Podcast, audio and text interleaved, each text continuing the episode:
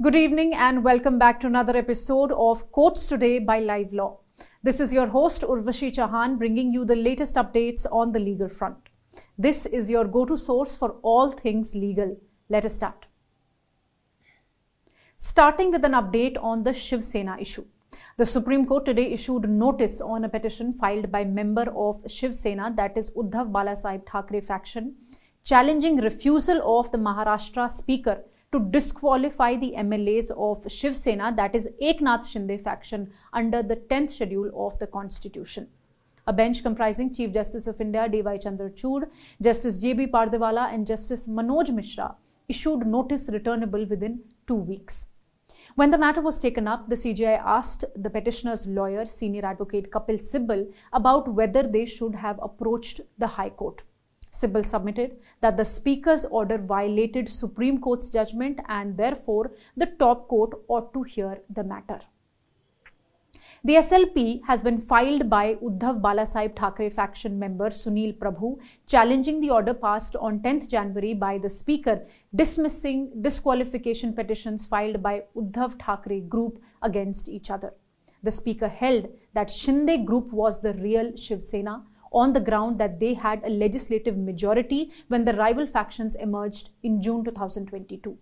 The speaker also recognized the whip appointed by Shinde as the official whip of the Shiv Sena party and held that there was no violation of the whip by the Shinde group MLAs. Also, let me tell you, Eknath Shinde group has approached the Bombay High Court challenging refusal of the speaker to disqualify the Uddhav Thackeray group. And last week, the High Court issued a notice on the Shinde group's petition. A bench of Justices Sanjeev Khanna and Dipankar Datta today morning heard a writ petition filed by a Tamil Nadu Bharatiya Janata Party leader alleging that the Tamil Nadu government had banned live screenings and special pujas in connection with the Ram Mandir consecration ceremony. During the hearing, the Tamil Nadu government told the Supreme Court that there was no ban on organizing the live screenings of the Pran Pratishtha ceremony of Lord Ram at Ayodhya and on performing special pujas, bhajans, etc. to mark the occasion. Noting the statement made on behalf of the Tamil Nadu government, the bench categorically told the state that permission could not be denied on sole ground that other communities were living in the location.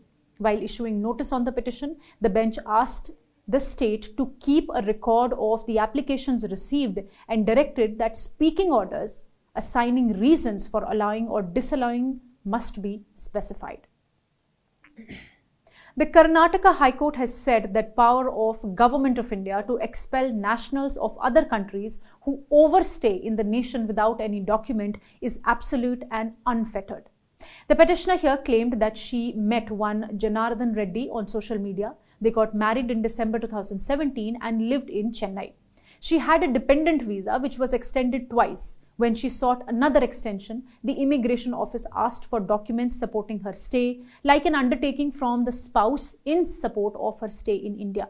On failure to produce the same, an exit permit was issued against her. She argued that her husband neglected her and her visa should be extended without his consent. However, authorities opposed, citing confidential reports linking her to counter terrorism having links with special services group which in turn had links with the army of neighboring nation. The court noted that she had initiated maintenance proceedings only after being asked for the documents. Additionally social media records showed her interactions with the special services group.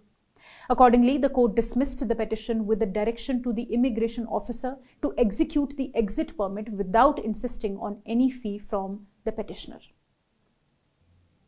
Rashtriya Janata Dal leader and Bihar Deputy Chief Minister Tejashwi Yadav today told the Supreme Court in an affidavit that he has withdrawn the remarks made by him about Gujaratis. A criminal defamation case was filed against him in Ahmedabad for his remark that only Gujaratis can be cheats. This was made during a media address in March last year. He had filed a transfer petition for the case to be transferred to Delhi or any other neutral venue. In November, the Supreme Court had issued notice in the petition. After taking note of the affidavit by Yadav, a bench comprising Justices Abhay S. Oak and Ujjal Bhuyan today granted permission to the Respondents' Counsel to seek instructions with the condition that the court reserved the right to use its inherent discretionary powers, which are under Article 142 of the Constitution, to dismiss Yadav's prosecution in the case. The matter is posted next on 29th January. In another update, the Supreme Court today allowed NewsClick Human Resources head and recently turned approver Amit Chakrabarti to withdraw his plea challenging his arrest by the Delhi police. As you know, he was arrested along with Prabir Purkayastha, the founder and editor-in-chief of the news portal in October last year. Last week, Chakrabarti was allowed by a Delhi court to turn approver in the case and was granted a pardon.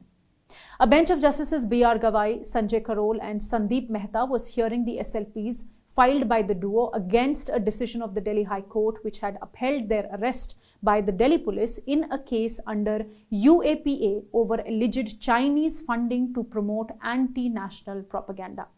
After a brief courtroom exchange, the bench allowed Chakrabarti's request and adjourned the proceedings.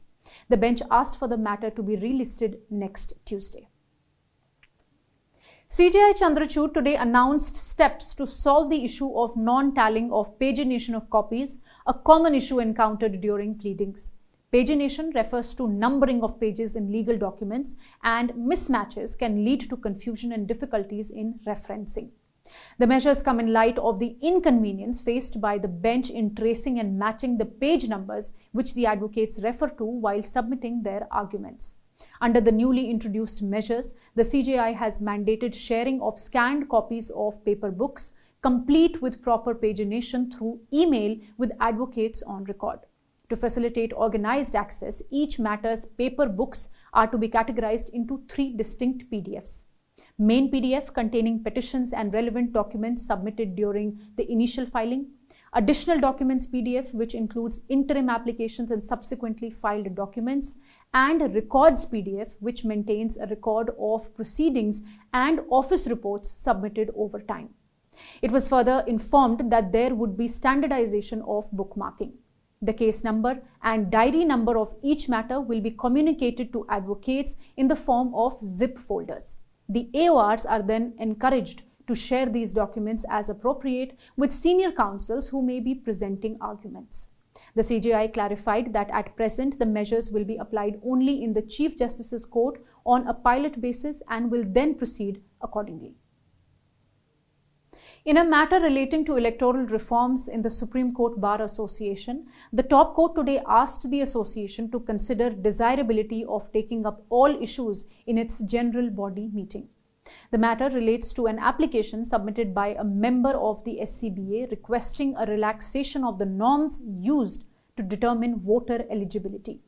SCBA's case has been that if anyone wants amendment of the election process of SCBA, they should come forward with the requisition supported by at least 150 members, which will then be voted on by the general body. Former SCBA president and senior advocate Vikas Singh submitted before the court that the association already had a requisition of 400 members, yet it was not calling a general body meeting. Singh also indicated that the matter was not being taken seriously by SCBA. Justice Kant suggested that the SCBA could take up all the issues in the general body meeting and then take a decision.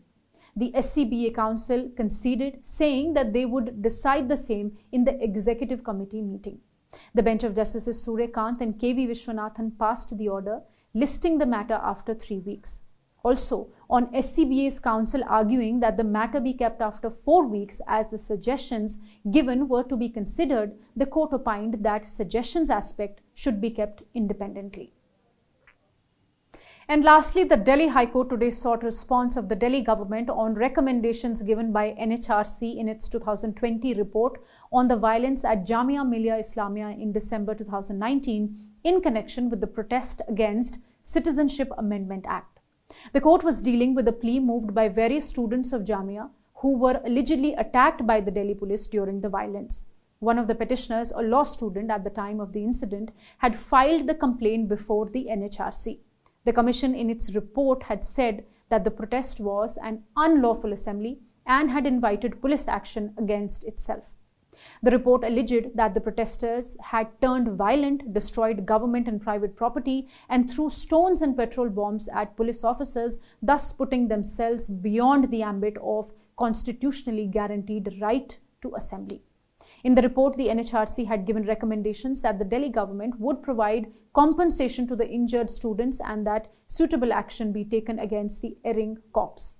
The Delhi police contended that after succeeding before a statutory forum, being the NHRC, in getting the relief of compensation, the petitioner could not press for the same relief once again before the High Court. A division bench of Justice Suresh Kumar Kait and Justice Manoj Jain today directed the Delhi government to file the response within two weeks. It also permitted the Delhi police to file the original complaint filed before NHRC and other relevant documents. The court has listed the matter along with other petitions concerning the violence for hearing on 14th March. Stay tuned with us. Thank you for watching. If you wish to know more details about the cases I mentioned here, you can visit our website at www.livelaw.in. Stay ahead with quick legal updates only on Live Law. Do not forget to like, share, and subscribe and support us. You can also support us by donating through the thanks button at the bottom of our videos or consider becoming a member at just 89 rupees per month.